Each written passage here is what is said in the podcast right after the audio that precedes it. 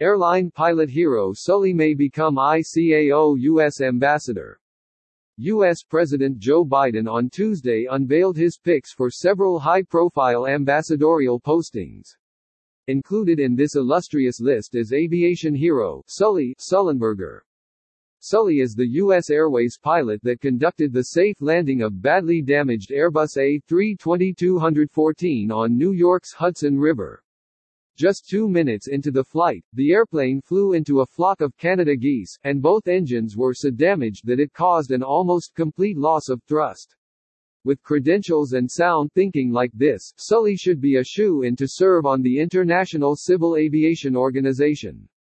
Retired airline pilot C.B. Sully Sullenberger, most famous for negotiating this emergency landing with no fatalities, has been named to serve as U.S. representative on the Council of the International Civil Aviation Organization ICAO.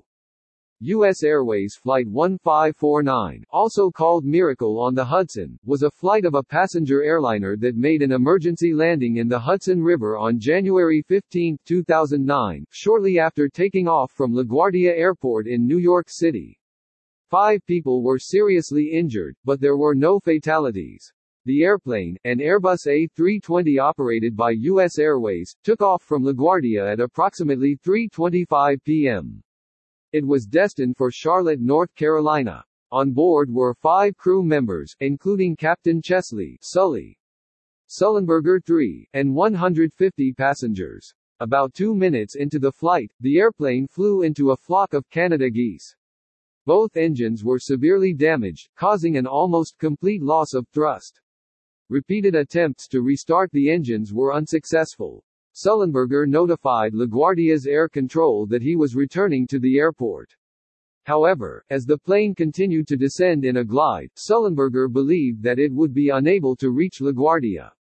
An airport in New Jersey was also quickly ruled out. Shortly thereafter he notified air control that he was going to attempt a very risky and rare water landing, in the Hudson River. At approximately 3.29 p.m., Sullenberger announced over the intercom, This is the captain. Brace for impact. Some three and a half minutes after colliding with the birds, the plane landed in the river.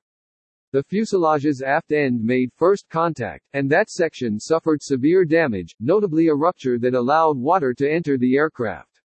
However, the plane remained buoyant, thanks in part to the fuel tanks, which were not full. Passengers and crew then exited the plane via the forward slide rafts and walked onto the wings or entered inflatable rafts.